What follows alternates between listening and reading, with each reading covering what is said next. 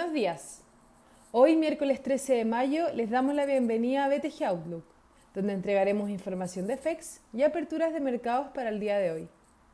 El tipo de cambio abre bajo el cierre ayer en 819,8, con las bolsas globales mixtas luego de la fuerte caída del martes en Estados Unidos en la última hora de mercado ante comentarios de cautela del presidente de la Fed, St. Louis, y el asesor para la pandemia de la Casa Blanca, Anthony Fauci, en su exposición al Senado.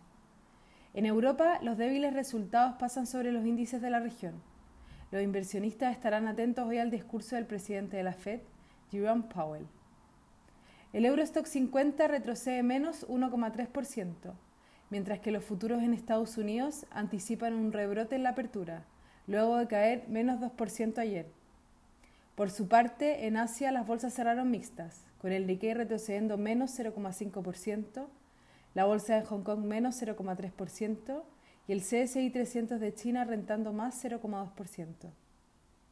Los commodities operan levemente negativos, con el cobre perdiendo menos 0,4% y el WTI mostrando variaciones marginales después de saltar 7% ayer y a la espera de la publicación de los inventarios en Estados Unidos, que se espera muestre la primera caída desde febrero. La moneda estadounidense a través del dólar index se debilita menos 0,23%, mientras que el euro se fortalece más 0,25% respecto al dólar. Por su parte, la tasa del bono al tesoro de 10 años se encuentra en 0,66%, bajando un punto base en comparación al cierre de la jornada previa, luego de retroceder casi 5 puntos base. Respecto a datos, en Estados Unidos se va a conocer el PPI de abril, donde se espera una disminución de 0,5% mensual. En la zona euro, la producción industrial cayó menos 11,3% en marzo, levemente mejor que lo estimado.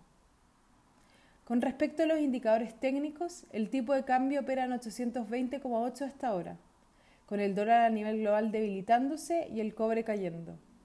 En cuanto a los técnicos, el principal soporte es 820 que testeó ayer, pero no logró confirmar su ruptura.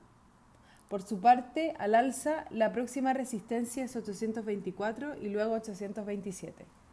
Muchas gracias por habernos escuchado el día de hoy. Los esperamos mañana en una próxima edición.